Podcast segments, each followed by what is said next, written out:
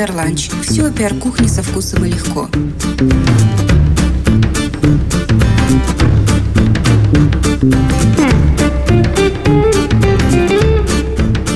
Добрый день, друзья! Сегодня у нас непростой подкаст Наш эпизод посвящен внутренним коммуникациям. Именно сегодня роль внутренних коммуникаций как нельзя востребована. И в авангарде стоят HR-специалисты, которым необходимо очень точно, этично, корректно и прозрачно донести порой непростые решения топ-менеджмента, акционеров, собственников бизнеса и так далее, и так далее. Вот как вообще с этим работать, как мотивировать команду на дистанционке, как вообще одухотворять, если это можно сказать, всю компанию, компанию мы поговорим сегодня с нашими звездными спикерами. И я хотела бы вам представить Софию Семенову. София, добрый день. Да, добрый день, да, рада. София эксперт в области развития бренда работодателей корпоративной культуры, корпоративных коммуникаций. В настоящее время возглавляет направление корпоративной культуры и социальных отношений в крупной компании. У Софии в портфеле более 15 лет опыта в области внешних и внутренних коммуникаций, развития корпоративной культуры, организационных изменений, нематериальной мотивации и продвижения бренда работодателя. В портфеле такие сегменты, как IT, телекоммуникация, консалтинг, ритейл, машиностроение строение, ВПК, логистика и финансово-инвестиционный автомобильный сектор. София, я хотела бы начать прежде всего с роли руководителя в это непростое время, потому что понятно, что на них сейчас тоже ложится очень большое время, большая ответственность. Вот что ждут сейчас сотрудники от лидера? Ну, от лидера в этот непростой момент, наверное, больше, чем никогда там до этого, да, ждут, что он будет, по сути, таким э, ну, лидером в полном понимании этого слова, да, то есть что он покажет, что, грубо говоря, как обстоят дела, да, он покажет, что у компании есть план, да, что компания будет управляться. Сейчас люди растеряны, они, ну, кто-то проходит э, стадию отрицания, не знаю, кризиса, стадию отрицания ситуации с коронавирусом, ну, то есть все люди находятся в разной степени растерянности, но они растеряны. И они от компании работодателя ждут в какой-то степени отеческой такой роли. Они ждут больше как бы массы своей. Да? Компания была партнером, партнером в плане того, как дальше человек будет, собственно, жить, да, потому что первые вопросы, mm-hmm. которые возникают у людей относительно всей этой ситуации, да, связаны, естественно, с коронавирусом, насколько вот безопасно, не заставит ли меня работодатель работать там, условно говоря, в каких-то жутких условиях, не умру ли я там, да, из-за этой ситуации, из-за того, что вот, да, как бы, когда компания говорит, что нет, ну вот, нам мы предпринимаем такие, такие, такие меры защиты, люди успокаиваются на эту тему. И дальше, когда люди начинают понимать, что ситуация чуть шире, чем ситуация с коронавирусом, а есть, да, эти экономические последствия, и они уже многие, то есть многие сотрудники, мы сами мы э, почувствовали на себе уже, по сути, мы в кризисе находимся. Соответственно, дальше компания, нет, руководители ждут какой-то повестки, как компания будет выходить из этого кризиса, и ждут того, что компания как бы поддержит. Многие мои знакомые, которые работают не в корпоративном секторе, а являются тем самым малым и средним бизнесом, они как раз на самом деле вот именно это добавляет им стресса. Ну, то же самое с корпоративным бизнесом, потому что мы привыкли считать, что наши бигбосс такие, знаете, олигархи или вообще такие. Да, да. Но на самом самом деле они тоже впервые с этим столкнулись, и им требуется время, чтобы как-то сориентироваться, да, и выдать информацию такую-то своим сотрудникам, mm-hmm. придумать какие-то шаги и действия. Безусловно, они действуют не в одиночку, да, в компаниях создаются антикризисные штабы, все думают, как с этим быть и жить. И тут главное, как компания держит свое лицо, условно говоря, да, насколько она стойко воспринимает всю ситуацию mm-hmm. и насколько она как бы грамотные коммуникации ставит с сотрудниками. Потому что есть две крайности на самом деле, между которыми приходится лавировать в любом кризисе руководителям, да, ну и компании в целом. Крайность первая — это э, делать вид, что ничего не происходит, ну, условно говоря, вообще не выдавать никакой информации, делать вид, что да, да, да. И... Вот. И, соответственно, тогда люди начинают придумывать массу слухов, потому что они же не в вакууме живут. Они mm-hmm. чувствуют это на себе очень быстро, да, там, сокращение зарплаты, или вот видишь, кого-то уволили, или не... Вот что-то происходит, а ты не понимаешь, что. И другая крайность... четкая коммуникация со стороны. Ну, как бы эта тема, ну, да, в любом случае нет прозрачной, но ее не может быть прозрачной и четкой, да, потому что mm-hmm. есть вторая крайность, это, наоборот, рассказывать массу всего, что происходит. И представляете, да, сегодня там вам сообщают, у нас нет, грубо говоря, рынка сбыта уже сейчас, да, ну, условно, там магазин закрыт, да, как бы у нас нет покупателей, у нас нет вот этого. То есть тебе дает компания честные прозрачные коммуникации. Но от этих честных прозрачных коммуникаций у тебя волосы становятся дымом, и ты и в первом случае перестаешь работать, потому что ты додумываешь реальность, и компания mm-hmm. делает вид, что ничего не происходит, а ты как бы, ну ты же как-то, как ничего не происходит. Либо в первом варианте, что, что может быть, ты ходишь, ходишь на работу, ну я имею в виду не ты лично, а вся компания ходит на работу, а потом бам, и все, и как бы в нужное время не, не, не напряглись, да, не сделали чего-то. Ну то есть они не проявили, сотрудники, каких-то требованных от них действий, да, и в первом и втором случае, в случае, когда мы делаем вид, что ничего не происходит, и в случае, когда мы грузим и слишком погружаем, и вот негативно как бы накачиваем по факту, да, сотрудников, и там, и там происходит некий такой паралич людей, да, но мы все люди, мы перестаем работать, да, мы перестаем работать эффективно, а компании в кризис нужно, чтобы вот те люди, которые приносят бизнесу деньги, они работали как можно эффективнее. И нужно вот этот баланс поддерживать. То есть должны быть действительно хорошие коммуникации, такие честные, давайте так назовем их, условно честные, да, но при этом, если ты не уверен в чем, ситуация очень быстро меняется. Нужно, с одной стороны, давать очень быструю коммуникацию, а с другой стороны, ну как бы вот если ты в чем-то не уверен, лучше не говори, лучше не, не, не добавляй эту историю, не навешивай дополнительные страхи, да, как бы не транслируй свои страхи, грубо говоря, да, как руководитель не спускай свои страхи дальше, потому что человек будет парализован и он не будет работать той же самой эффективностью. Что еще происходит с компанией в кризис и как нужно аккуратно с персоналом э, взаимодействовать на эту тему? Каждый кризис, э, сейчас, конечно, кризис уникальный, но каждый кризис э, у компании есть такое искушение, все говорят, ну все, теперь сейчас народ пойдет гулять на рынок, да, и мы соберем сливки, мы соберем самых лучших, потому что, ну, все же выйдут на рынок. Ну так вот, те, кто спасают компанию, те, кто хорошо, эффективно работает, те, кто является костяком компании, они на рынок не пойдут, потому что только идиот выгонит, ну, грубо говоря, человека, который приносит ему деньги. Соответственно, если вам нужны будут вот эти золотые кадры, то если ваш имидж как компании, какие-то вот вы шаги свои заявляете, как вы с людьми обходите, вы никогда его к себе не привлечете. Поэтому, знаете, кризис — это проверка на самом деле на зрелость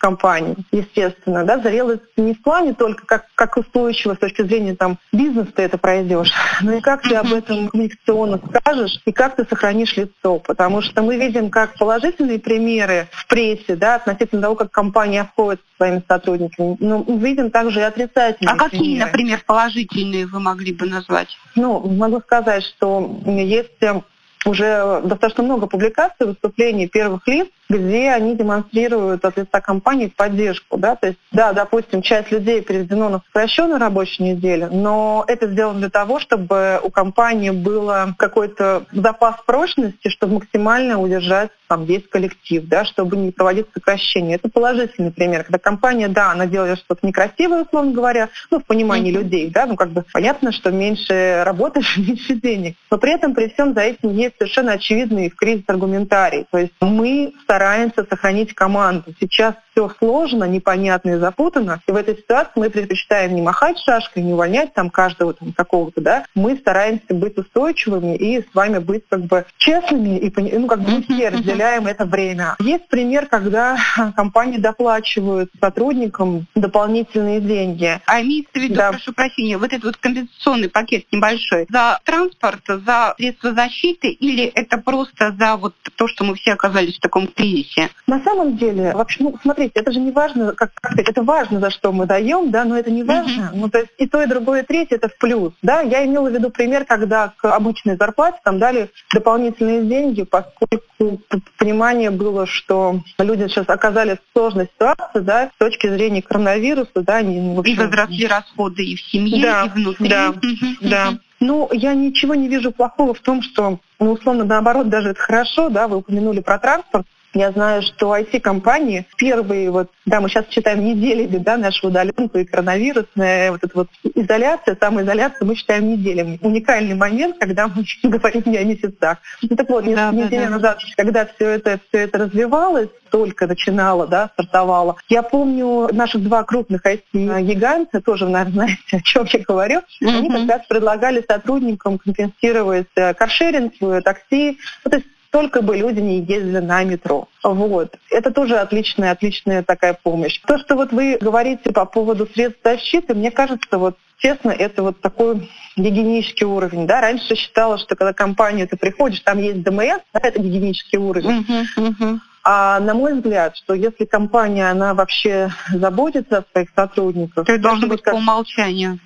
По идее, да. да. Понятно, что затраты большие. Вот компания, в которой я работаю, мы, мы как бы об этом очень быстро позаботились, да, то есть мы быстро достаточно это все сделали, потому что компания, она, ну, как бы для нее не пустой звук. Если люди заболеют, да, один, второй, третий, это даже с точки зрения бизнеса не очень эффективно на этом экономить, потому что тебе потом придется все равно делать массу других усилий, чтобы люди работали, да, то есть со всех точек зрения, с гуманистической такой, знаете, социально ответственной, и с точки зрения человеческой вообще, да. С любой точки зрения это правильный шаг. Вот, поэтому я знаю, что многие компании это сделали, я считаю, это хорошая история именно вот в такой ситуации, потому что люди действительно потеряны бывают, напуганные, и разные стадии проходят, как я уже сказала, да, от стадии там, отрицания, там, злости до принятия. Но есть негативные примеры, когда бизнес не очень хорошо расстается с своими сотрудниками. Вот, и вот читала... увольнение по видеосвязи я читала, есть такой прецедент. В, в Америке, да, вот вы как да, раз да, да, да, да. Виду, да?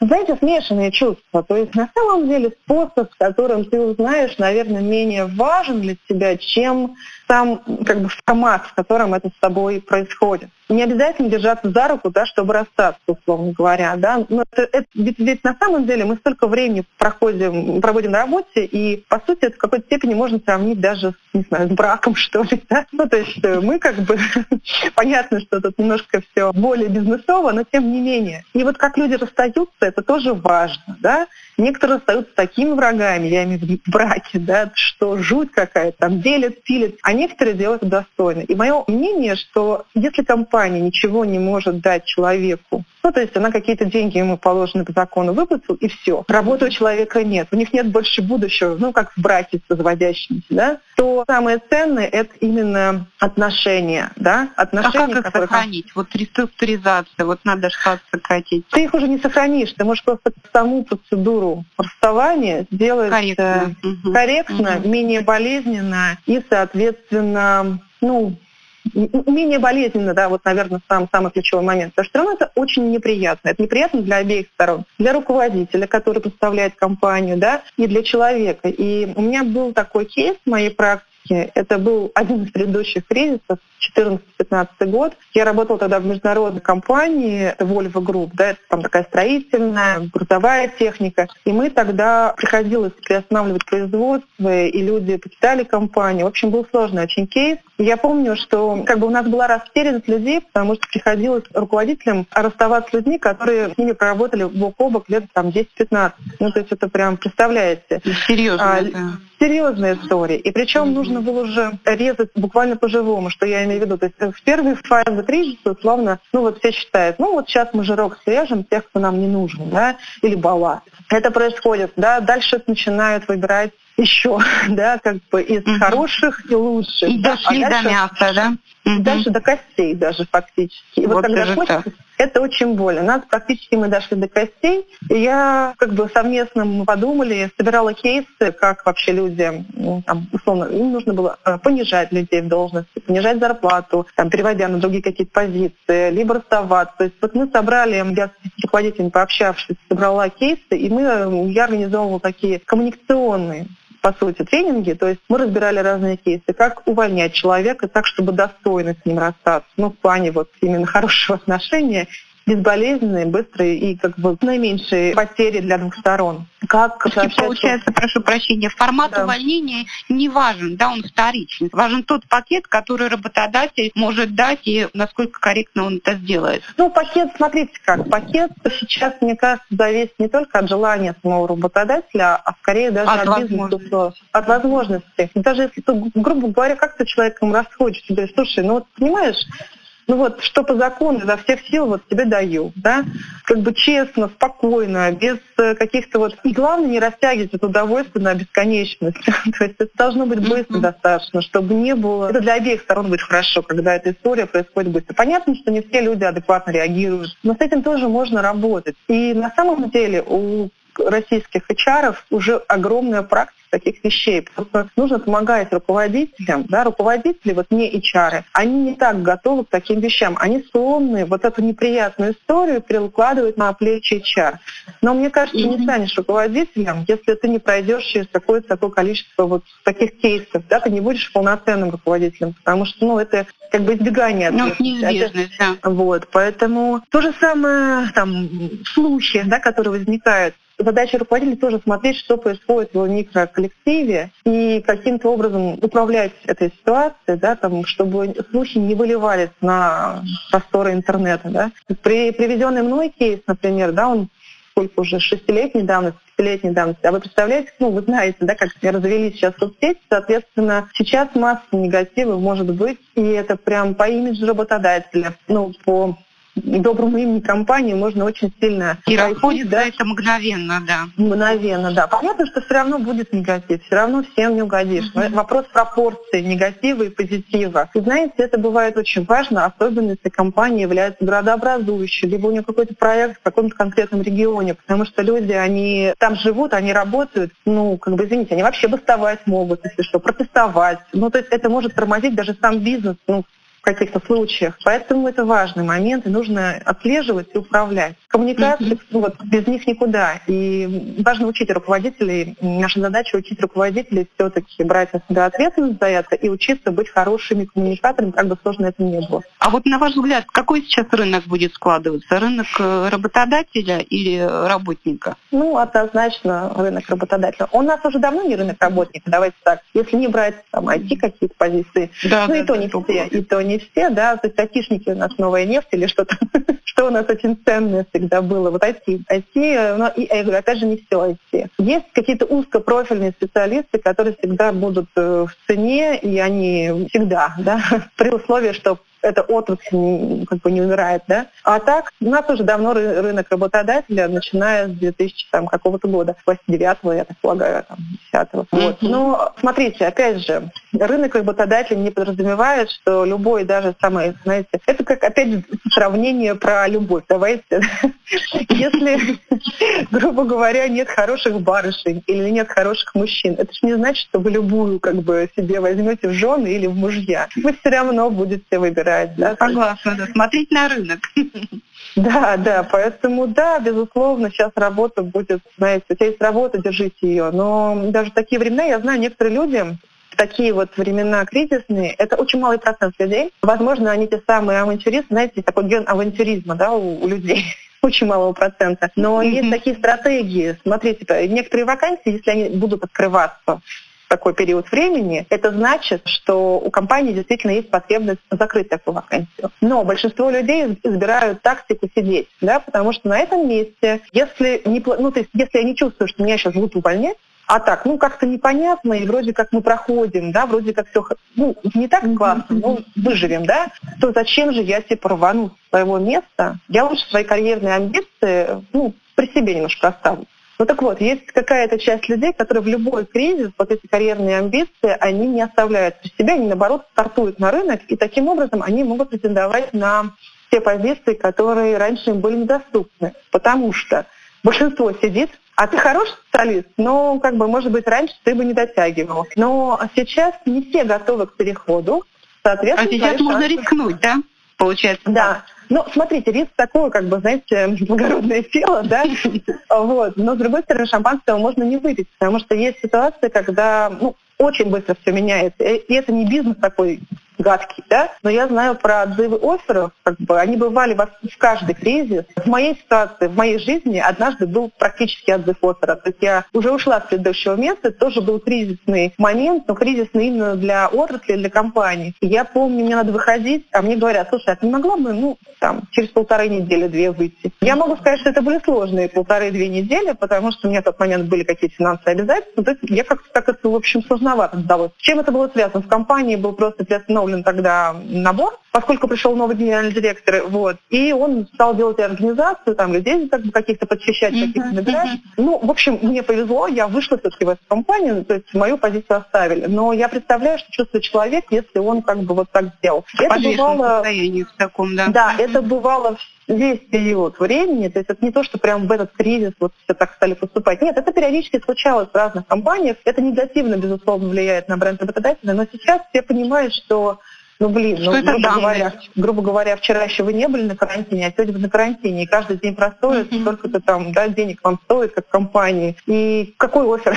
Ну, извини, да, ну что я вот как бы, да, хотел бы тебя взять, ну куда, как я тебя возьму? И это, конечно, Но проблема. Но надо рассказать об этом, да? Да, ну смотрите, если э, человек, вот как бы, это к вопросу про риск, да, про риск благородное дело. Надо быть готовым, что офер может быть отозван. Надо быть готовым, что, грубо говоря, ты перейдешь, и, ну, не факт, что все может сложиться. То есть надо, когда такие решения принимаешь, все-таки понимать, что есть высокая доля риска. Mm-hmm. Ну, поэтому такие решения принимает не каждый сотрудник. Вот, mm-hmm. я имею в виду из тех, кто вот выбирает стратегию не сиди и всячески сохранять свое рабочее место, а именно те, кто готовы рисковать рисковать, это те, кто действительно чего-то стоит, да, потому что у них есть шанс там, сделать карьерный шаг а, более, как сказать, более быстрый, да, то есть перескочив через пару-тройку ступенек, перейти туда, где раньше было закрыто. Но это скорее вот какой-то очень малый процент людей. Исключение скорее, да? Ну, не думаю, что это исключение, просто мне кажется, это связано именно с своим вот, э, так сказать, своей склонностью к, к риску, да, она у каждого человека своя, и кажется, так сам вот.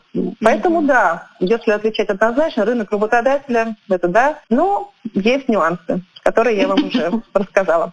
София, а что бы вы пожелали нашим коллегам, пиарщикам и тем, кто работает на внутреннем контуре сейчас? Я пожелала бы им хорошего сна, потому что сейчас, честно говоря, да, это вот то время, когда мои коллеги, да, и пиар, ну, не важно, как они называются, на самом деле, давайте назовем их общим словом коммуникаторы. Да, да, да. Им приходится все время быть на чеку и работать зачастую 24 на 7, потому что я знаю, что мои коллеги в банках они постоянно узнают, как люди могут выйти на работу. В каждом регионе этот свой кейс. И как бы вот они все время следят, звонят в мэрию, куда-то еще. Вы понимаете, да? Это постоянно вот ты онлайн. И тебе значит, нужно все это подготовить, чтобы все было понятно. А ничего не понятно, потому что в мэрии везде тоже это все делается с колес, и ни у кого не было, ну это заранее не подготовленная история. Есть бизнес, где каждую три секунды что-то меняется, и вот об этом тоже надо говорить. Есть те самые бизнесы, вот, про которые мы говорили, где вот обмен происходит с персоналом, там другие задачи. То есть сейчас на самом... А, ну мы еще не забываем про внешний контур, да, про э, клиентов, да, про людей, про партнеров, заказчиков, которые нам приносят бизнес. Там тоже нужно выстраивать правильные коммуникации, выносить, искать, может быть, э, новые аудитории, если, скажем, это про клиентскую какую-то историю, да, какие-то новые способы достучаться до этой аудитории. То есть работа сейчас на самом деле не початый край. И нам всем говорили, что коммуникация — это один из основных навыков, да, что вот soft skills, да, вот эти вот навыки будущего, mm-hmm. вот они нам понадобятся, и нужно быть вот цифровые коммуникации осваивать, и то, и все. Ну, как-то вот все в это верили, ну, такие, ну, ладно, ну,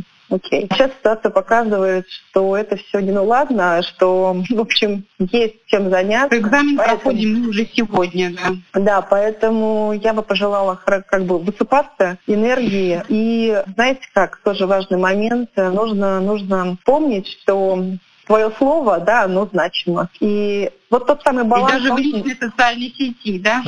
Абсолютно, абсолютно. Помните, мы с вами говорили про ожидания топ-руководителей, да, но поскольку коммуникаторы, они трансляторы этих ожиданий, вообще в идеале, да, нужно вот, грубо говоря, не прикладывать свою тревогу вниз дальше, потому что, возможно, тревога-то и ложная, да, возможно, это просто твоя личная тревога. Не надо в коммуникациях ее прикладывать. Я не говорю о каком-то там бесконечном позитиве, mm-hmm. да, но нужно mm-hmm. всегда вот, вот это на самом деле тоже проверка на профпригодность. Да. Ну да, да, это проверка на профпригодность, насколько ты держишь тот самый баланс между тем, что важно сказать нужную, нужную информацию в нужное время, но при этом не сказать того, чтобы как бы человек впал в панику, потребитель впал в панику. Ну, в общем, нужно быть профессионалом. Вот сейчас вы правы. Сейчас идет проверка в боевых условиях на профессионализм всех нас.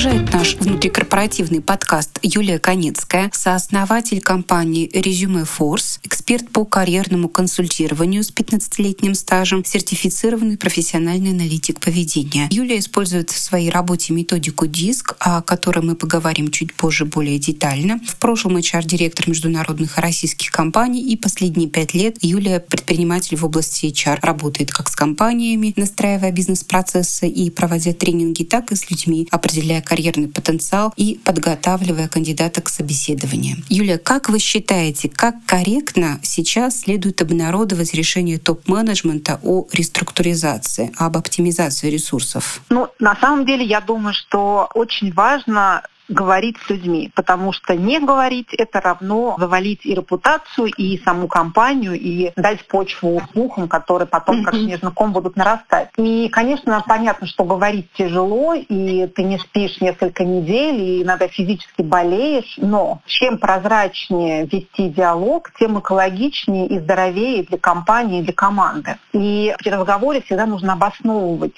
причины, желательно прямо с цифрами, несмотря на то, что вы общаетесь там с, не только с топами, но и с линейным персоналом. И тогда людям становится видно, что это не голословная какая-то вывернутая mm-hmm. наизнанку забота, а люди видят реальную приземленную картинку, чем вызваны эти меры, что будет, если их не предпринять. Потому что, как правило, если вот не провести своевременную эту оптимизацию и вот замедлить, то это может привести, не знаю, уже к потерям значительно большим, то есть в два раза больше людей может пострадать. Mm-hmm. Как правило, это все прекрасно видно, поэтому вот оптимизация ресурсов — это такой вариант спасения. Главное, чтобы люди это тоже увидели и почувствовали. Вот. Ну и, конечно, руководство нужно принимать активные меры, то есть и по аутплейсменту, подключать там всех знакомых, всех свои ресурсы, в соцсетях размещать и ну, рекомендовать людям контакты карьерных консультантов, чтобы ну, они чувствовали, что их не выкинули за борт, а какие-то у них есть возможности для того, чтобы ну,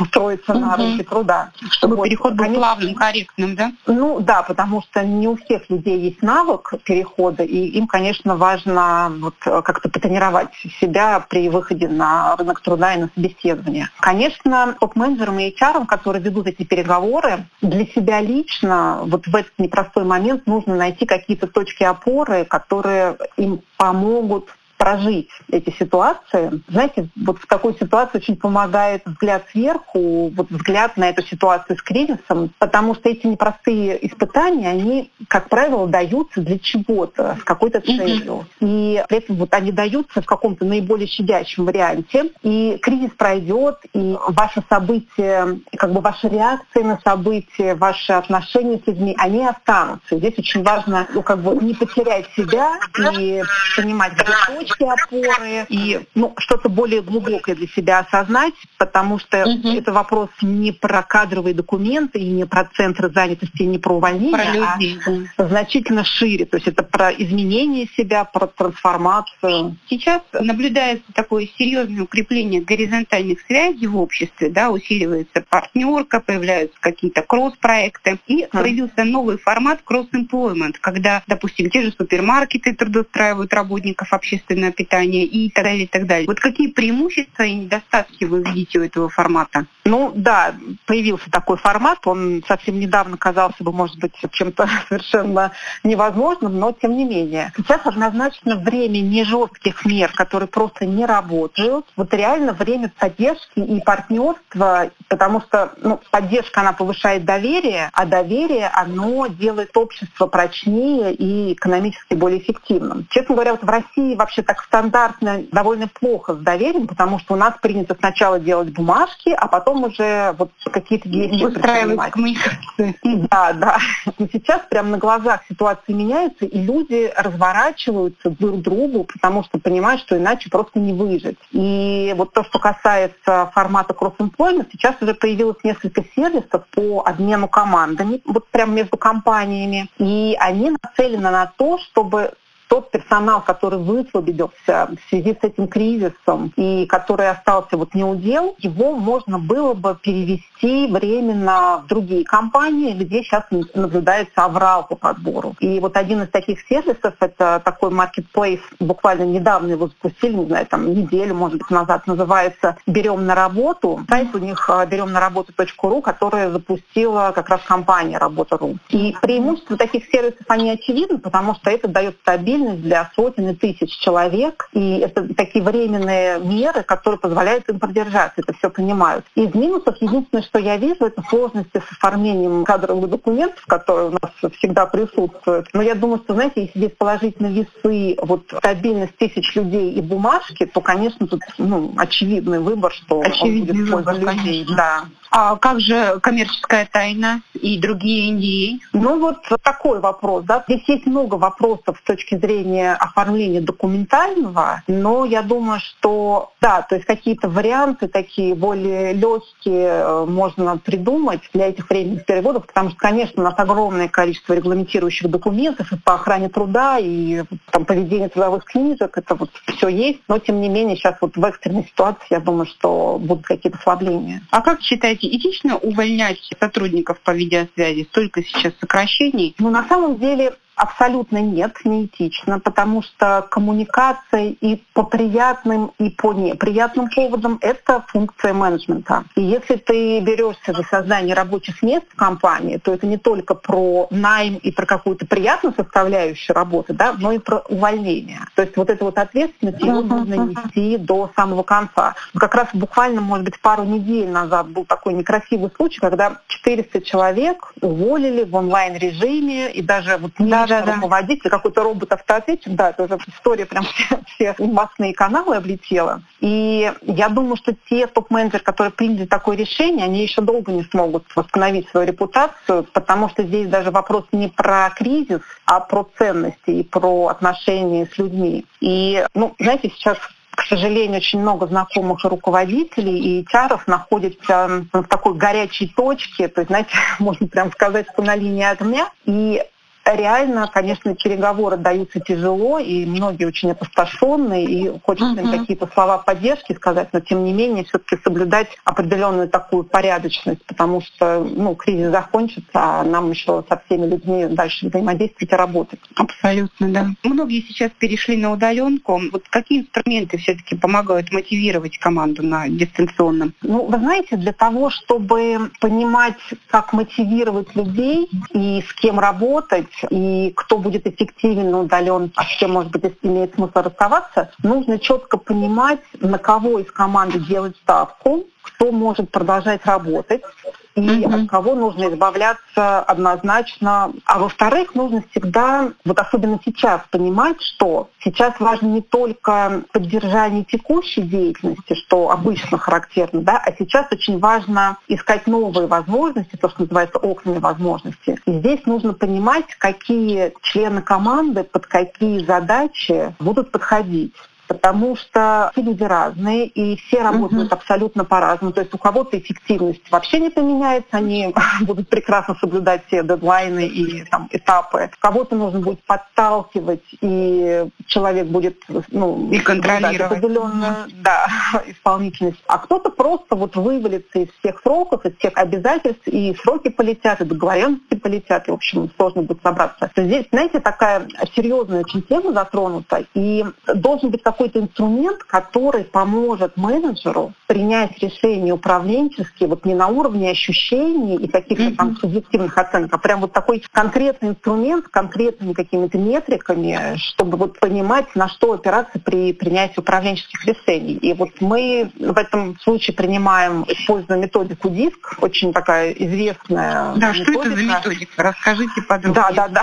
Сейчас я расскажу, да. Она на самом деле направлена на определение психологии психотипа человека, то есть на его поведенческие mm-hmm. проявления, а значит, она направлена на оценку и возможностей человека, да, то есть как он будет работать э, удаленно. И это вот понимать... по Юнгу, да, герой, искатель. Ну, нет, не совсем. То есть на самом деле вот, типирование людей, их огромное количество методик, вот мы используем диск просто потому, что она mm-hmm. максимально проста, и э, там достаточно несколько минут для того, чтобы там по внешним проявлениям, по тому, как человек строит фразы, как он одевается, как он ходит, как он входит в комнату, вот чтобы по всяким таким деталям понять, какой перед вами психотип находится и как с ним взаимодействовать. И там есть два формата. Один такой экспресс-вариант вот именно внешне оценить mm-hmm. человека, а второй такой серьезный онлайн. И вот будем говорить именно про экспресс-оценку. К сожалению, как бы полностью не смогу сказать, но тема такая глубокая. И вот что это вообще себя представляет? То есть вот DISC — это на самом деле аббревиатура четырех букв английских слов. D — это dominance,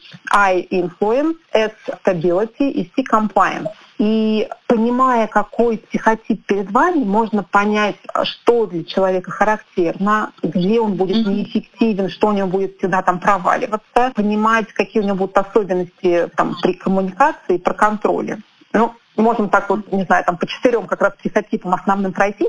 А, вот, я прошу и... прощения, а по скайпу да. при наемном процессе вы сможете определить э, психотип? Даже по телефону, то есть даже по стилю письма. То есть понятно, что остается определенные какие-то риски, ну как бы наличие ошибок, но какой-то первичный средств, чтобы понимать, а, вот, что для человека характерно и вот каким образом с ним наиболее эффективно коммуницировать, вот эти вещи, они там при любом контакте проявляются, их становится видно. А какой психотип сейчас будет востребован? Вот в такой сложный период?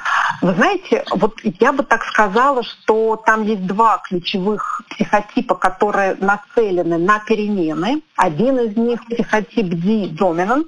Это люди такие доминирующие, достигаторы, результатники, и они как раз вот идеальны для поиска новых возможностей, потому что они идут к цели, они такие жесткие, очень быстро реагируют, любят конкурировать. И вот это как раз их время, потому что они любят пробовать что-то новое, любят искать рисковать. возможности. Да, да, да, рисковать и вот принимать какие-то совершенно нестандартные решения. Вот примеры таких людей, например, вот Трамп, такой очень напористый менеджер. Вот. И вот это действительно их возможность и время их. Если у вас есть такие люди в команде, в руководстве, в подчиненных, то обязательно им давайте возможности именно при поиске новых возможностей. Другой психотип, который тоже идеален при изменениях, это люди, назовем их I, influence, mm-hmm. люди-мотиваторы, коммуникаторы, потому что они очень хороши в условиях, когда все меняется, нет никакой стабильности, все вокруг неизвестно, ничего не понятно с точки зрения ресурсов, денег, деталей, но они настолько хорошо адаптируются и чувствуют рынок, что вот они понимают, что происходят изменения, они уже начинают идти, и по ходу дела, пока вот они в какой-то точке идут, вот они по ходу дела собирают информацию. То есть, ну, они такие очень адаптивные, гибкие, и самое, что важное в данной ситуации, они такие, знаете, очень позитивные. То есть они прекрасно... Оптимисты такие. Оптимисты, мотивируют команду, поэтому, опять же, да, если есть такие люди в команде, и, не знаю, среди сотрудников, и среди менеджеров, топ-менеджеров, таких людей нужно обязательно вот сейчас брать и давать им возможность коммуницировать с людьми внизу, потому что они будут вселять надежду, они прекрасно будут сообщать, транслировать. Их послушают. Да-да-да, однозначно. То есть это вот такие проводники изменений. Но мы, конечно, не забываем про то, что кроме поиска новых возможностей есть еще обязательный функционал по поддержанию текущей деятельности. Здесь характерны два других психотипа. Один из них — это S, э, stability, стабильность. Такие люди немножко консервативные, они любят стандартные проявления и любят они как раз вот не про изменения и не про новаторство, а вот про сохранение устойчивых правил. И еще один как раз последний психотип — это люди C, compliance, люди, которые соответствуют нормам, стандартам. Они прекрасно снижают риски, то есть они выбирают наименее рискованный вариант, они все алгоритмизируют, у них на каждый вопрос есть несколько вариантов развития событий, и они, вот, то есть если вам нужно а, найти какой-то идеальный вариант наименее рисковый, они его вам дадут. И вот в текущей ситуации они, знаете, такой хороший, хороший вариант для, для сбалансирования вот таких ярких и вечно двигающихся людей-достигаторов, вот людей D и людей людей, мотиваторов людей ай, то есть они такой немножко, знаете, как противовес для того, чтобы mm-hmm. вот приземлить и все-таки опираться не только на рынок и на интуицию, а на еще на цифры, на решения конкретные. А какой вот ваш рецепт, если бы вы формировали антикризисную команду, вот в процентном соотношении сколько должно быть доминирующих личностей, сколько балансирующих, стабильных и так далее? Uh-huh. У меня нету какого-то вот единого рецепта на этот счет. Я могу сказать однозначно, то есть компании, компании все разные, есть мелкий и малый бизнес, есть крупный, есть государственные компании, то есть здесь одного решения быть не может. Но однозначно, что люди с психотипом D, домина... достигаторы и результатники, это однозначно топы, которые, несмотря на отсутствие всех ресурсов, идут на пролом к цели как правило, ну, это, не знаю, там процентов 5 в компании, потому что если будет больше, будет просто очень сложно общаться. Контролировать. Да, да, да. Люди, мотиваторы, коммуникаторы, люди I, они тоже хороши в своем небольшом формате, они идеальные вот средний менеджмент, когда нужно транслировать какие-то сложные задачи от Медиаторы, да? от первого лица вниз. Вот они такие, как буфер mm-hmm. работают. Ну, это, наверное, еще процентов, может быть, 10-15. И все остальные, это, по сути, люди, которые исполнители, которые ведут в длинную, рутинный, различный функционал, которые работают с большим количеством. Mm-hmm. Да, да, да, да, да. То есть большое количество деталей, бумаг, бумажек, отчетов всяких, там работа в различных там CRM-системах. Вот на них приходится львиная доля, и они как раз занимаются вот бэкапом поддержкой бизнеса. Илья, что хотелось бы пожелать сегодня нашим коллегам, кто на передовой коммуницирует на внутреннем контуре? Знаете, есть такая вещь, что во время кризиса кто-то обретает, знаете, такие большие травмы, а кто-то настолько понимает в возможности рынка и видит возможности людей и возможности команды, что это их буквально окрыляет, и они видят совершенно нестандартные выходы, нестандартные коллаборации и объединения. Вот я бы людям все-таки советовала, может быть, отодвинуть назад тот опыт, который уже у них случился и есть за плечами, и вот, знаете, может быть, немножко так бесшабашно смотреть вперед и вот интуитивно выбирать какие-то правильные шаги для того, чтобы вот идти вперед и не только опираться на логику, но и вот просто на какие-то вещи, которые подсказывают. Ну, не всегда, может быть, логичные, но такие интуитивно правильные. Включить soft skills, да? На полную мощность? Ну, я бы так сказала, включить интуицию и возможность доверять друг другу, потому что именно на доверии строится вся экономика. Да, это важно. Спасибо вам большое. Спасибо вам большое, да, взаимно.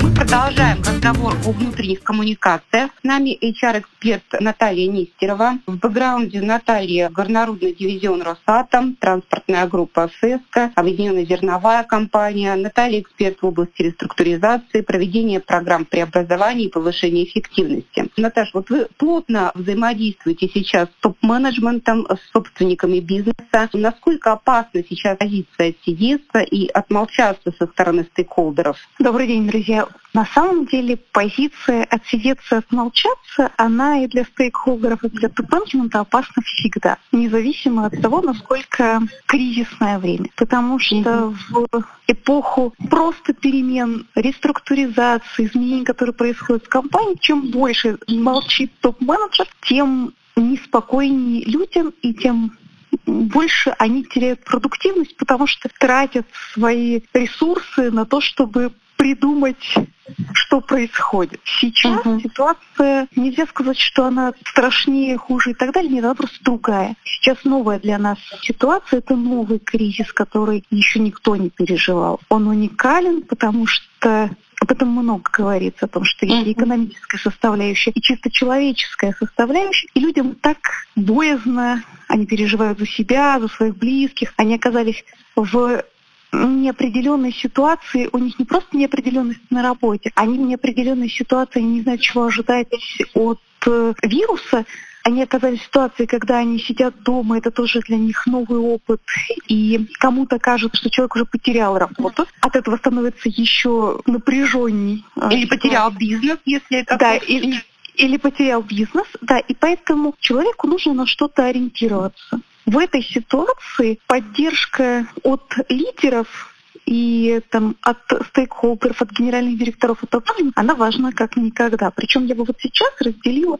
а, управленцев и стейкхолдеров на разные категории. Мы отделим тех, кто является акционерами компании и не участвует в операционном управлении, люди, которые являются акционерами и управляют компанией через советы директоров и непосредственно управленцы топ-менеджеров. Для каждой из этих групп важно соблюдать определенные правила поведения и важно коммуникацию выстраивать. И, комму... и правила коммуникации, да, совершенно верно. Потому что если человек, если это просто стейкхолдер, если это просто акционер, который не участвует в управлении, то для него просто важно быть в информационном потоке и не пытаться, не пытаться влезть в управление. Да. Если мы говорим о советах директоров, о членах советов директоров, то здесь тоже важно не скатиться в операционное управление, важно не лезть к топ-менеджменту. Быть на связи с топ-менеджером, быть поддержкой топ-менеджменту, экспертной поддержкой. В обычные времена это сложно, потому что вот я сама член совета директоров и сама была председателем совета директоров. Я знаю, как это сложно смотреть на ошибки топ-менеджмента и не попытаться сделать это за них. Вот в данной ситуации попытка влезть в операционное управление со стороны совета директоров, она еще более губительна, чем в обычной жизни, потому что это дестабилизирует коллектив, это дестабилизирует топ-менеджмент. Дополнительно дестабилизирует ситуацию, когда и так волнительно и тревожно. Поэтому а что вы в таких ситуациях, прошу прощения, обычно рекомендуете стейкхолдерам? Нужно, во-первых, наблюдать. Для начала понять, насколько топ-менеджмент, который уже поставили, справляется и компетентен в том, чтобы справиться с возникшей ситуацией. Важно вот держать руку на пульсе и понимать, не скатился ли генеральный директор в панику и в деструктивное поведение? Не несет ли он своим там, паническим каким-то состоянием и своей повышенной тревожностью или своим поведением привычным угрозу для бизнеса mm-hmm. в данной ситуации? Если это можно выровнять и можно коммуникациями, поддержкой его просто там по несколько раз в день на телефоне, разговаривая, давая экспертные советы и там, помогая ему поддерживать. Если есть возможность вырулить, то лучше сейчас ему помочь uh-huh. справиться с ситуацией и вырулить. И только в крайнем случае, если вот совсем никак не получается человека вернуть, ну, бывают критические uh-huh. случаи, когда не получается. Только в этом случае надо задумываться о том, чтобы поменять, чтобы самим там, подключиться. Но лучше это постараться этого избежать. Для совета директоров сейчас также важно оценить, насколько у управленческой команды есть все необходимые полномочия для оперативного решения вопросов. К сожалению или к счастью, сейчас не то время, когда можно себе позволить решать вопросы и позволить себе длинные согласования. Сейчас надо решать вопросы быстро. Вот та самая стратегия 80-процентных э, планов, когда лучше немного не доработать план и не доработать стратегию до идеальной, и начать быстро реализовывать и, и тем самым спасти ситуацию в бизнесе, чем довести план до идеального и сделать его финальным. И опоздать. Да, и опоздать. Вот mm-hmm. насколько у топ-менеджмента есть все полномочия для того, чтобы именно так работать. Mm-hmm. Ну, соответственно, такая же оперативная коммуникация требуется и от HR-директора, э, от PR-директора. Конечно, mm-hmm. от всех, от всех руководителей. И сейчас для совета директоров важно поддерживать коммуникацию со всеми ключевыми руководителями. Потому что mm-hmm. нельзя упускать э, нужно получать обратную связь, нельзя упускать ни один из аспектов управления компанией. Важно получать информацию и наладить канал информационный с бизнесом для того, чтобы бизнес оперативно информировал совет директоров, чтобы совет директоров мог оперативно информировать остальных акционеров, чтобы все стейкхолдеры обладали информацией и все были в едином поле информационном mm-hmm. и понимали, какие риски могут э, случиться. А как лидеру самому не впасть в депрессию? Из своего собственного опыта, из э, коммуникации с руководителями, которых я знаю, которые достаточно по моим, а по моей оценке успешно справляются с депрессивными состояниями, с тревожными состояниями, то есть держат себя в рамках даже тревожной истории. Самое важное сейчас это ограничить количество негативной информации, которая поступает извне. Потому что обрабатывать всю эту деструктивную информацию, которая сыпется и не очень систематизирована, mm-hmm. мозгу тяжело. Не mm-hmm. знаешь, на чем сосредоточиться, начинаешь задумывать какие-то сценарии, начинаешь делать свои выводы, искать подтверждения mm-hmm. и так далее. И это приводит только к дополнительной тревоге и дополнительной стабилизации себя. Поэтому вот ограничить количество информации, которая поступает. Если там невозможно совсем никак отойти от того, чтобы бесконечно читать телеграм-каналы про вирус и про экономическую ситуацию, значит, надо ограничить это во времени, читать вечерами. Это первое, что по моим ощущениям надо сделать. Второй момент, надо понять, психология это называется ресурсным состоянием, по-человечески это можно сказать, вот понять, от чего ты получаешь энергию, а что тебя выводит из состояния душевного равновесия. Там кто-то не может категорически ну, я не могу работать в беспорядке. Для меня это тяжело, когда на столе на рабочем или там, в кабинете беспорядок. Поэтому для того, чтобы я эффективно работала, я должна вокруг себя навести порядок. Для И ритуалы, да? Да. Для кого-то это шум. Кто-то не может работать, если э, там, или не может чувствовать себя наполненным энергией, если звучит какой-то шум. Поэтому вот первое, что надо сделать, это навести вот этот самый порядок или войти в такое максимальное ресурсное состояние. Если для этого нужно свой рабочий день, который сейчас у нас такой рабочий выходной, начать с наведения порядка, значит, нужно проснуться пораньше mm-hmm. и навести порядок в квартире, на своем рабочем месте. Второй и в голове. Да, и в голове. В голове это прямо очень важно. Вот чтобы навести порядок в голове, нужно составлять расписание и графики. Вот, как бы это смешно ни звучало, но расписание рабочего дня сейчас должно быть еще более жестким, чем обычно. Расписание встреч, в которых нужно находить время для спорта, если для тех, для кого это важно, для общения с родственниками, потому что они все равно здесь есть, они в квартире, вы находитесь с ними. И требуют внимания. И они требуют внимания, да, поэтому нужно определить для них границы, что вот в эти часы мы коммуницируем. Нужно оставить себе место для отдыха и время, которое будет железобетонно занято работой. Сейчас еще один момент, который может дать дополнительную такую позитивную почву, это самообразование.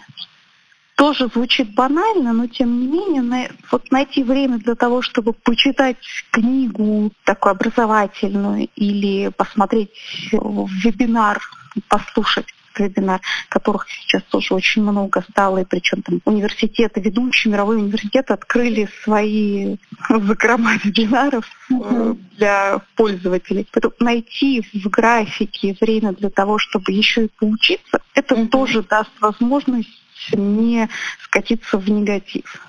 Да, и сколько вот. новых продуктов и сервисов да. рождается вот как раз-таки в такое кризисное время. Конечно.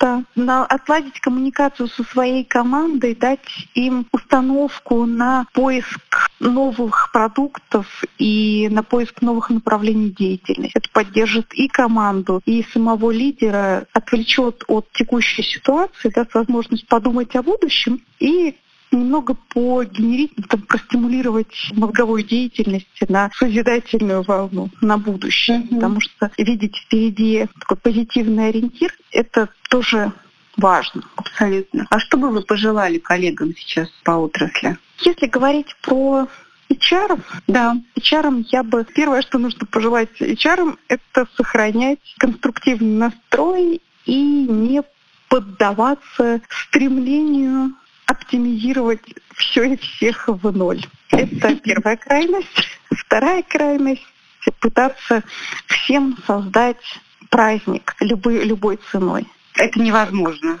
Это невозможно, этого делать не надо. Не, да, не нужно пытаться в ситуации, которая сейчас происходит в мире и в стране, не нужно пытаться отвлечь людей праздниками и каким-то таким вымученным позитивом. Это не сработает, это даст дополнительный негатив и дополнительную тревожность. Поэтому ровно те же советы, что и любому руководителю. Mm-hmm. Занимайтесь собственным развитием. И развивайте команду. Да, и развивайте команду. Развивайте своих э, подчиненных, помогайте им, поддерживайте проявляйте участие. Важно лидерам, неважно, HR это или не HR, очень важно сейчас слово эмпатия, тоже такие модные слова, которые, наверное, набили все Москву, но тем не менее проявлять сейчас, заботиться о тех, кого мы приручили, сейчас важно как никогда. Поэтому нужно проявлять эмпатию к своим подчиненным. Нужно угу. узнавать, что их тревожит, попытаться вместе с ними решить эти вопросы. Если им тревожно за близких, нужно постараться вместе с ними организовать быт близких таким образом, чтобы минимизировать последствия вируса. Нужно научить подчиненных мыть руки, нужно научить их стерилизовать одежду после прихода с улицы, нужно научить их пользоваться масками, перчатками, нужно научить не пускать взрослых родственников шляться по улице. Ну и обеспечить, соответственно, всем вот этим вот. Э, Конечно. Просто рассказывать, не давая ориентиров, как это обеспечить, mm-hmm. ну, в целом бесполезно. Поэтому, да, нужно решать проблемы не только свои. Руководитель, он отвечает не только и не столько за себя, сколько за тех людей, которые находятся под его руководством, до младших по званию. В этом особенность руководящей работы. В этом миссия. Да. Хорошо. Спасибо большое, Наташа.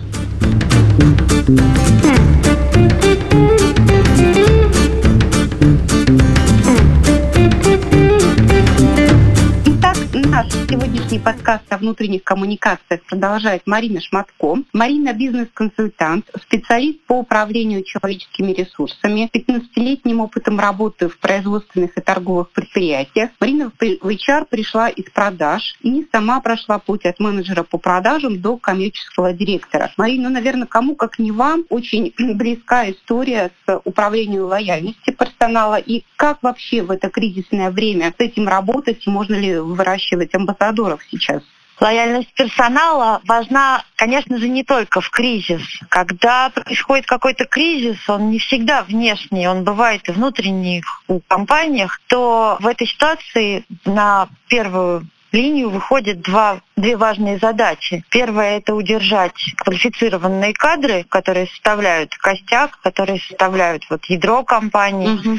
И второе – это повысить вовлеченность персонала. Ну, Насколько это важно, наверное, говорить об этом даже излишне, а вот как это сделать, да, как вырастить своих амбассадоров, особенно в кризис, это может быть даже легче, чем в обычной жизни компании, да, в обычные дни, потому что именно в кризис, в условиях, когда ресурсы крайне ограничены, становится, да, когда происходят угу. какие-то сокращения ресурсов, действия каждого сотрудника, они становятся очень важны. И по большому счету здесь важно, чтобы компания сама понимала, как она растит своих сотрудников, кто для нее сотрудники, и понимал инструменты. Да, и, и, наверное, их прям uh-huh. вот активно внедряли для того, чтобы каждый сотрудник чувствовал, что он привержен к этой компании. Ну, Первым показателем, как мне кажется, всегда являются сотрудники ваши пользуются там, продуктами вашей компании, да, они советуют uh-huh. вашу компанию своим друзьям. Это вот самый такой внешний первый показатель. Увы, я очень часто встречалась с э, компаниями, в которых сотрудники ну, прям предпочитали конкурентов, а не свою компанию. И причиной тому в первую очередь всегда это вот даже ну просто всегда так бывает, бывает недостаточно грамотное руководство. Если руководители непоследовательные, если в компании нет атмосферы доверия, понятных э, каких-то процессов, которые разделяют сотрудники. Если сотрудники не разделяют цели или вообще их не знают, вот не знают, как и, и что мы делаем, как мы формируем нашу политику, вообще там, какая внешнего продвижения. Куда мы идем?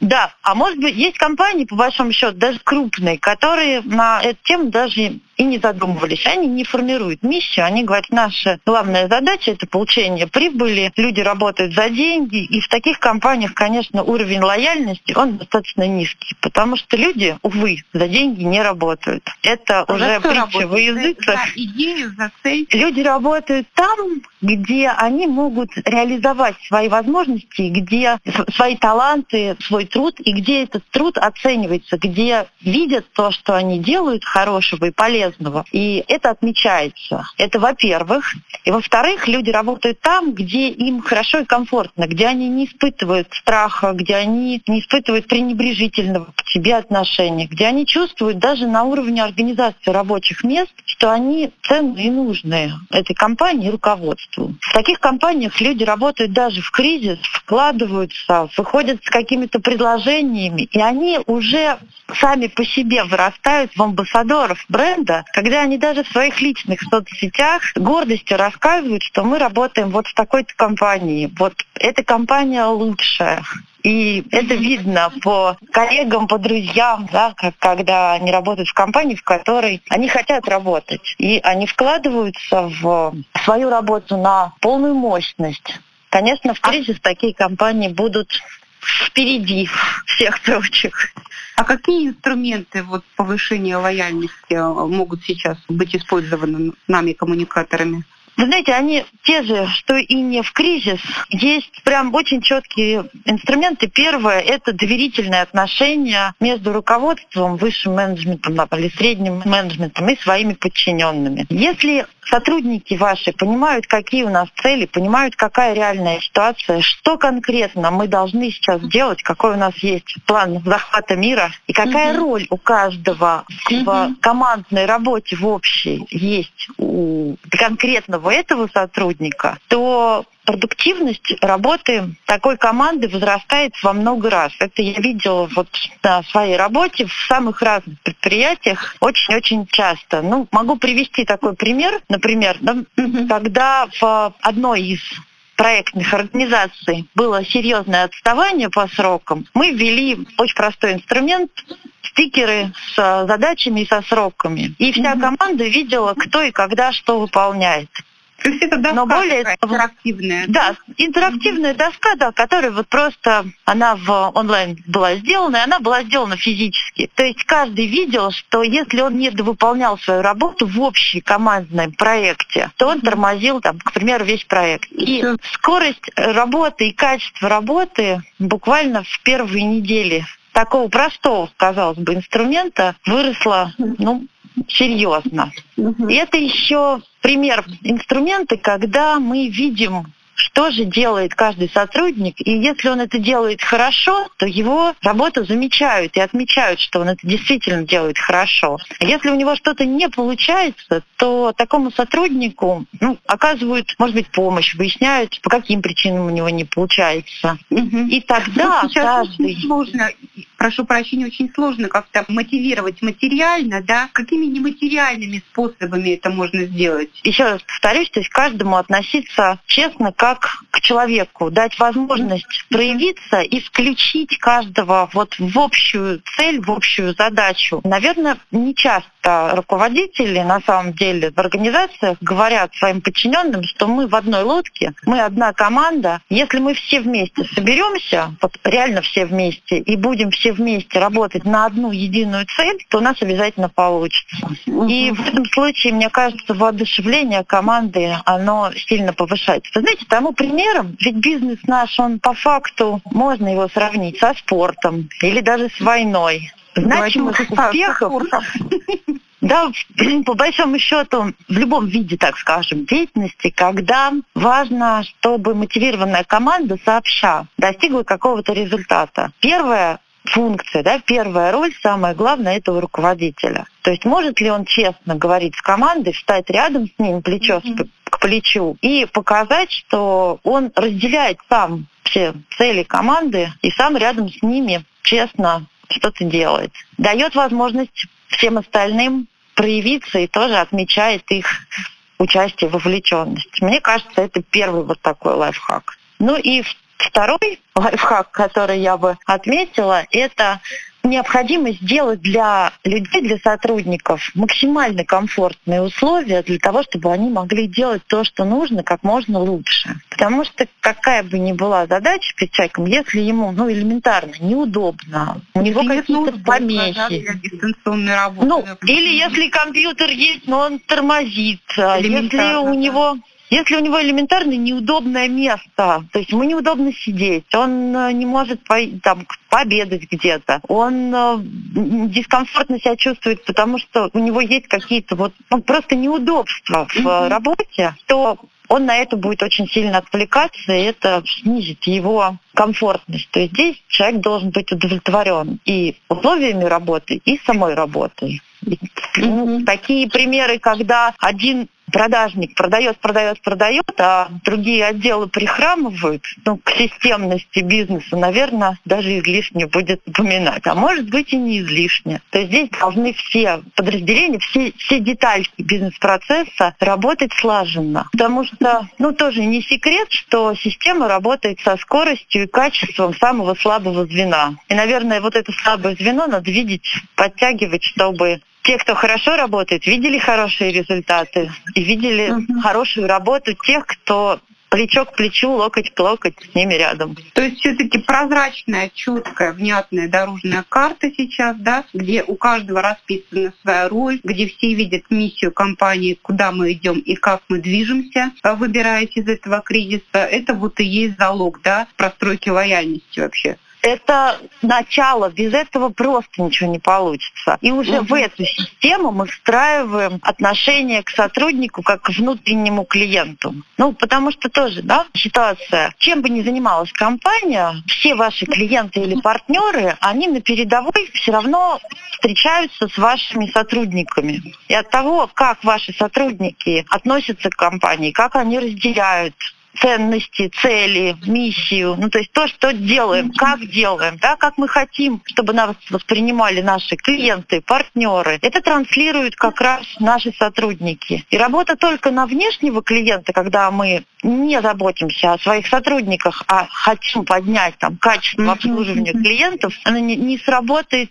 просто потому, что довольный сотрудник может каждого клиента сделать амбассадором бренда. Потому что в любой, опять же, ситуации бизнеса довольный клиент приведет несколько новых клиентов и будет как-то да, рекламировать. Здесь вот, мне кажется, даже вот фокус амбассадоров сотрудников, он должен сквозным быть на то, чтобы через сотрудника, через работу на внутреннего клиента мы выходили на лояльность наших клиентов и делали рекламными агентами, амбассадорами бренда наших клиентов, которые будут рекомендовать вернуться к этому менеджеру, mm-hmm. которые получат не только хороший продукт, да, товар, например, какой-то, или услугу какую-то, которую мы предоставляем, ну еще и удовольствие от общения. То есть свой собственный продукт необходимо сначала продать внутри своему сотруднику, да? Сначала руководителю, а потом руководитель должен ее продать менеджеру. И только в этом случае менеджер сможет ее продать кому-нибудь еще. Согласна. Марин, а какой у вас есть лайфхак, вот как лидеру сейчас поднять дух команды?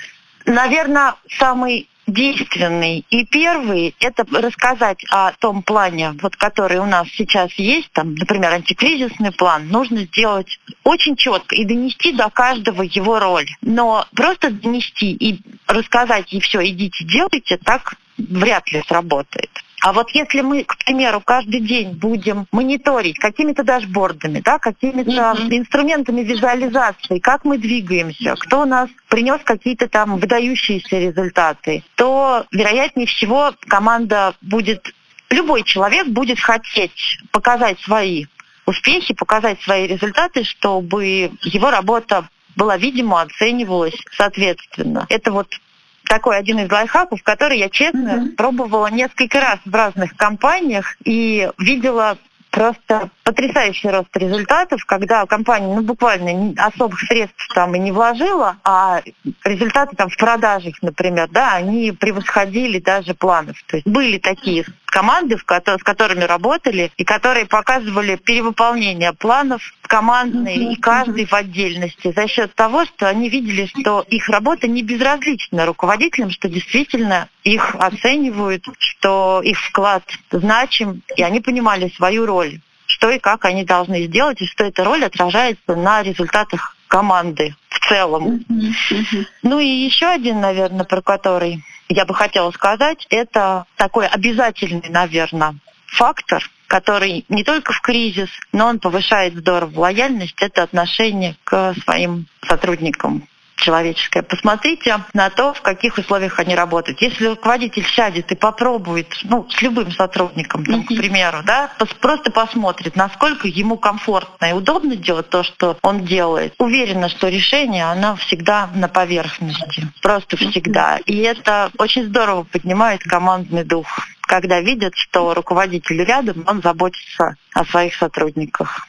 Марин, а что бы вы сейчас пожелали нашим коллегам и тем, кто работает на внутреннем контуре, транслируя все вот эти непростые решения? Вы знаете, наверное, всем коллегам я могла бы сказать, что любые кризисные времена — это не какая-то проблемная зона, а это вызов собственному росту и огромные возможности. Только вот в каких-то условиях ограниченного ресурса мы сами открываем в себе супервозможности, открываемся как личности, быстро учимся и достигаем каких-то супер результатов. И это факт, что любой кризис, любые сложности — это возможность для очень быстрого и серьезного роста. Я, наверное, пожелала бы коллегам и всем, кто слушает, действительно посмотреть на эту ситуацию, которая сейчас вот происходит в мире, которая происходит в жизни каждого человека, как на возможность стать лучше, сделать что-то лучше и стать более профессиональным, попробовать что-то, что в обычных условиях, может быть, и не пришло бы даже как-то в голову попробовать. Искать внутренние ресурсы и больших побед, которыми потом мы, кстати,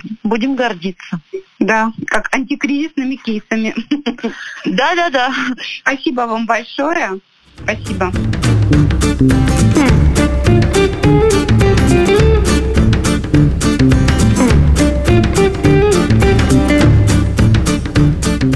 Друзья, мы продолжаем наш дискурс по внутренним коммуникациям. К нам присоединилась Зина Зорина, HRD геймингового рекламного агентства Госгейминг, карьерный консультант, фасилитатор и бизнес-тренер. Зина, вот ваша индустрия уже давно в онлайне, mm-hmm. и наверняка существуют какие-то интересные инструменты по вовлечению сотрудников. Если так, то можно ли с нами чем-то поделиться? Да, все так. На самом деле мы вот прямо сейчас находимся на этапе разработки продукта, который мы в ближайшее время, прям вот на этой неделе, надеюсь, уже сможем предложить коллегам. Это какой-то софт?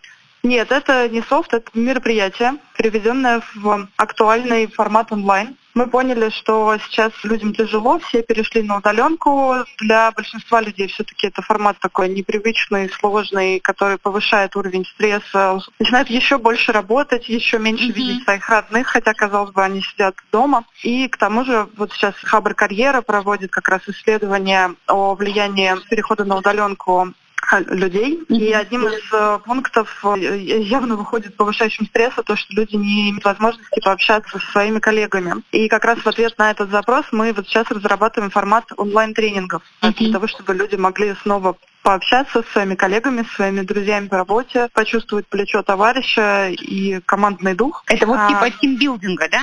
Мы это позиционируем как онлайн-тимбилдинг. Поскольку мы гейминговое агентство, мы специализируемся на всем, что связано с геймингом, с киберспортом, со стримами. Наш продукт связан как раз с этим. Мы предлагаем организовывать онлайн-турниры по известным турнирным дисциплинам, таким как CSGO, FIFA, Dota, и есть еще много разных вариантов, более или менее популярных. Что-то сложнее, что-то проще, что-то годится для совсем новичков, что-то подойдет тем, кто много играет и много времени проводит за видеоиграми вне работы. И история в том, что это будет именно корпоративный турнир, где mm-hmm. люди смогут практически вот как были популярны веревочные курсы такие до перехода, массового перехода в онлайн. Это, в общем, наверное, можно сказать, что что-то похожее, но в онлайне. Mm-hmm. Это такой основной формат. Есть еще несколько маленьких, такие как чиллаут-зона со стримами. Ну, вот представьте, вы пришли к другу и э, собираетесь с ним пообщаться, и он просто фоном запускает какую-то игру, в которую он играет, вы одновременно общаетесь. Ну, такой стриминг, да? Во что он играет. Да-да-да. Ну, то есть стриминг с возможностью поменяться. Там ты передал другу джойстик, он поиграл в него. Вместо тебя вы все это прокомментировали и параллельно можете общаться mm-hmm. о чем угодно. Подумываем какие-то онлайн-настойки, э, настойки. Это тоже актуальный формат с онлайн-настойками. Но речь про онлайн-настолки. Например, мафия сейчас становится очень популярной. Мы готовы тоже стать ведущими, фасилитаторами, помогать с раздачей ролей. И многие другие настолки можно перевести настолки и в кооперативные игры. а кто модератором выступает обычно? HR? Мы можем, э, у нас, у нас много людей, которые в нашей команде, которые имеют большой опыт проведения э, разных ролевых игр, так что это может быть и HR, mm-hmm. и другие наши сотрудники, потому что они доки во всем, что связано с геймингом, и не только на компьютере и в приставке. А это для всего персонала или для линейных сотрудников? Вот если я вдруг взяла и обыграла начальника, что мне делать? Ну а если вы в веревочном курсе взяли и, и переводите начальника там по, по бревну с завязанными глазами, или ваша команда вдруг обыграла команду начальников, мне кажется, это все как и в нашей предыдущей жизни. Но, в общем, если, если побеждает дружба, да, но если для какой-то компании это может быть каким-то концерном, конечно, мы можем распределить команды так, чтобы не было таких ситуаций. Какое самое масштабное вовлечение планируется для какого количества сотрудников? Совершенно разные могут. Ну, мы понимаем, что, скорее всего, это продукт, который будет сейчас интересен крупному бизнесу, например, там, банкам mm-hmm. или операторам телефонной связи, телеком или, в общем, крупным игрокам, поэтому мы готовы, да, для большого количества, для сотен людей разворачивать онлайн-турниры, делить их по командам, организовывать для них сервера, считать победителей, статистику. Но также мы можем и для маленьких сделать. Если вы готовы, мы с удовольствием проведем. Mm-hmm. Это может быть какой-то масштабной истории, например, там, на все выходные выходные, где мы играем в три или четыре, или там в несколько турнирных игр, и люди делятся по командам, могут переходить из комнаты в комнату, играть в разные игры. Э, мы собираем статистику, потом показываем, какие команды как сыграли. Опционально даже можем сделать такой онлайн-ассессмент, где мы сможем следить за поведенческими паттернами людей, потому что в играх люди честнее, чем, наверное, в обычной корпоративной жизни, но при этом, по нашим наблюдениям, многие демонстрируют те же качества, которые они демонстрируют в профессиональной жизни, например, лидерские качества, командные, или человек может быть отличным э, игроком поддержки. А это все проявляется в играх, как в играх, так и в корпоративной жизни. И, в общем, при желании можно за этим наблюдать и понять, насколько человек соответствует занимаемой должности. Здорово. А какие KPI результаты ставятся на такую игру? В первую очередь, конечно, это такая все-таки фановая больше вещь. KPI тут, наверное, это вовлеченность, удовлетворенность и общий боевой дух, назовем это так, наших mm-hmm. сотрудников, потому что людям, ну, с чего я начала, что сейчас людям тяжело, они стрессуют, они очень много работают, при этом не чувствуют плеча своей команды, и вот такая, такой формат позволит им немножко вернуться в команду своих коллег, своих друзей по работе, своих соратников э, и почувствовать, что мы все еще вместе, мы все еще команда. Мы в одной лодке. Да, да, мы в одной лодке и, и, и плывем вместе. Это может быть ну, какая-то брендированная игра, созданная специально Конечно. для корпорации? Ну, брендированное создание игры — это такой процесс э, не быстрый, это годы разработки и не работы. Дешевый. И не дешевое, да. Скорее мы можем просто в игру добавить брендирование, сделать какие-то визуальные решения или, может быть, команды назвать, как-то связано с, э, с, с брендингом нашего клиента. Вот, а ну, запад бренд, брендинг добавить реально с нуля, добавить ну, с нуля создать новую игру. Но, к сожалению, это пока что не, не в наших силах. А на какие западные бенчмарки кейсы ориентируетесь? Пока что ни на какие. Знаешь, это такая штука, вот идея витает в воздухе, в какой-то момент фотографы вдруг одновременно стали устраивать онлайн-фотосессии. И mm-hmm. кому-то пришла в голову эта идея, нескольким людей параллельно все это запустили, потом кто-то посмотрел, стал повторять. Вот нам сейчас пришла в голову такая идея, я думаю, что как идея витает в воздухе, это, скорее всего, станет какой-то популярной историей, которая и, и, и у нас, и на Западе будет одновременно.